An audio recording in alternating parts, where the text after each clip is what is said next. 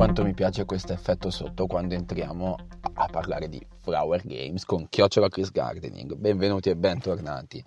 Questa volta invece parliamo di Liriodendron tulipifera, detta anche liriodendro, albero dei tulipani o tulipifero, ma per gli amici tulipifero.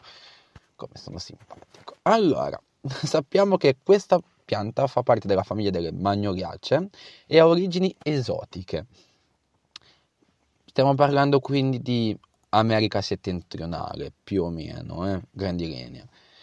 Per sapere qualcosa di più su questa pianta, cosa possiamo dire? Che è un albero in grado di raggiungere i quaranta cinquanta metri di altezza, tronco eretto e regolarmente ramificato. I rami sono sinuosi e la chioma è regolare, quindi è molto importante già questo per saperlo riconoscere. Poi, parlando di foglie, possiamo dire che sono caduche, alterne, lunghe tra i cinque e i dieci centimetri e di, for- di forma molto particolare. Presentano due lobi piuttosto pronunciati alla base e hanno l'apice troncato. Il margine è intero, sono portate da un lungo picciolo mobile. Il loro colore verde vivo diventa giallo dorato in autunno e questa pianta è splendida. I fiori sono ermafroditi, solitari e terminali. La corolla è di colore giallo-verdastro con venature viola e arancioni. Compaiono da maggio a luglio solo su esemplari che hanno almeno quindici anni, quindi prima che vediate i fiori. È lunga, ma comunque ne vale la pena già dall'inizio. I frutti inve- invece sono infruttescenze a forma di pigna, uniche nel loro genere. Si dividono infatti in semi lungamente, in semi lungamente alati. Sono terminali, erette e lunghe circa cinquanta centimetri, di colore dapprima verde, poi bruno a maturità. La corteccia, di colore bruno-grigiastro e reticolata. Un paio di particolarità per darvi un'idea. Fu, fu introdotta in Europa alla fine del diciassettesimo secolo. Cresce rapidamente, supera infatti i quattro metri di altezza in dieci anni e i venti metri in trenta, quindi è una bomba. E può vivere dai quattrocento ai cinquecento anni.